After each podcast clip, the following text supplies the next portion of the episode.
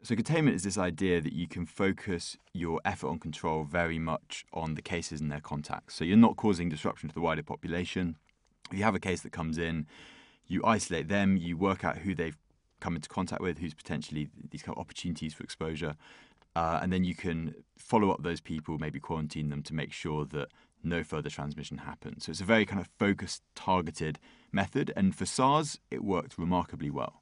Um, but I think for this infection, because some cases are going missed and being undetected, uh, you've really got to be capturing a large chunk of, of people at risk. If a few slip through the net, potentially going to get an outbreak.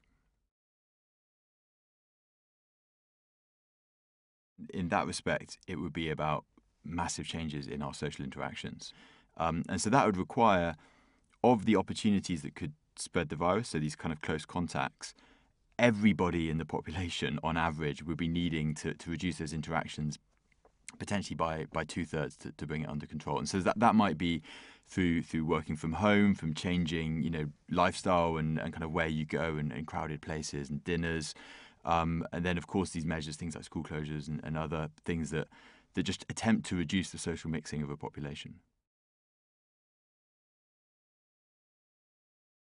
It's not just whose hand you shake; it's whose hand that person goes on to shake. And I think we need to think about these these second degree steps that you might think you have low risk and you're you're in a younger group, but you're often going to be a, a very short step away from someone who's going to get hit very hard by this. And I think we really need to to be socially minded and think this could be quite dramatic in terms of change of behaviour, but it needs to be to reduce the impact that we're potentially facing.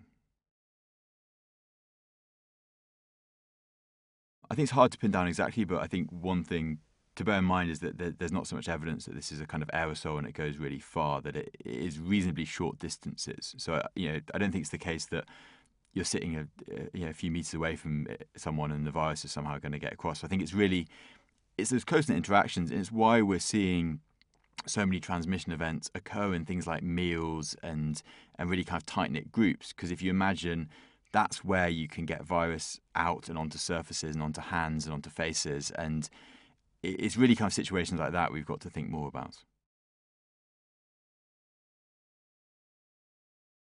I think that's what people are, are, trying to piece together. First, in terms of what works, um, it's only really in the last um, sort of few weeks we've got a sense that this thing can be controllable with this extent of interventions. But of course, not all countries can do what China have done. Some of these measures incur a huge um, sort of social, economic, psychological burden on on populations.